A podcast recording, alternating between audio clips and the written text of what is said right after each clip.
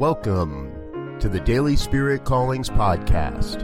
I'm your host, Robert Brzezinski, and I invite you to join me every day as we explore an affirmation, inspiration, and call to action for your life this day. And today is October 25th, 2018. Here is your Daily Spirit Calling. As I journey through this day, I bring more authenticity to every interaction. We are constantly presented with opportunities to be our authentic selves, or hide from our truth and present a mask of who we think people want us to be.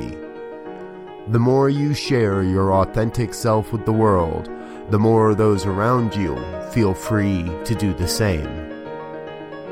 Today, you are called to be a living model of authentic living be the real you. Be the one you are here to be.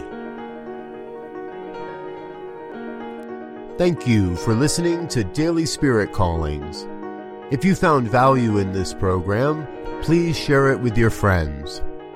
Learn more about Spirit Evolving Ministries at spiritevolving.com.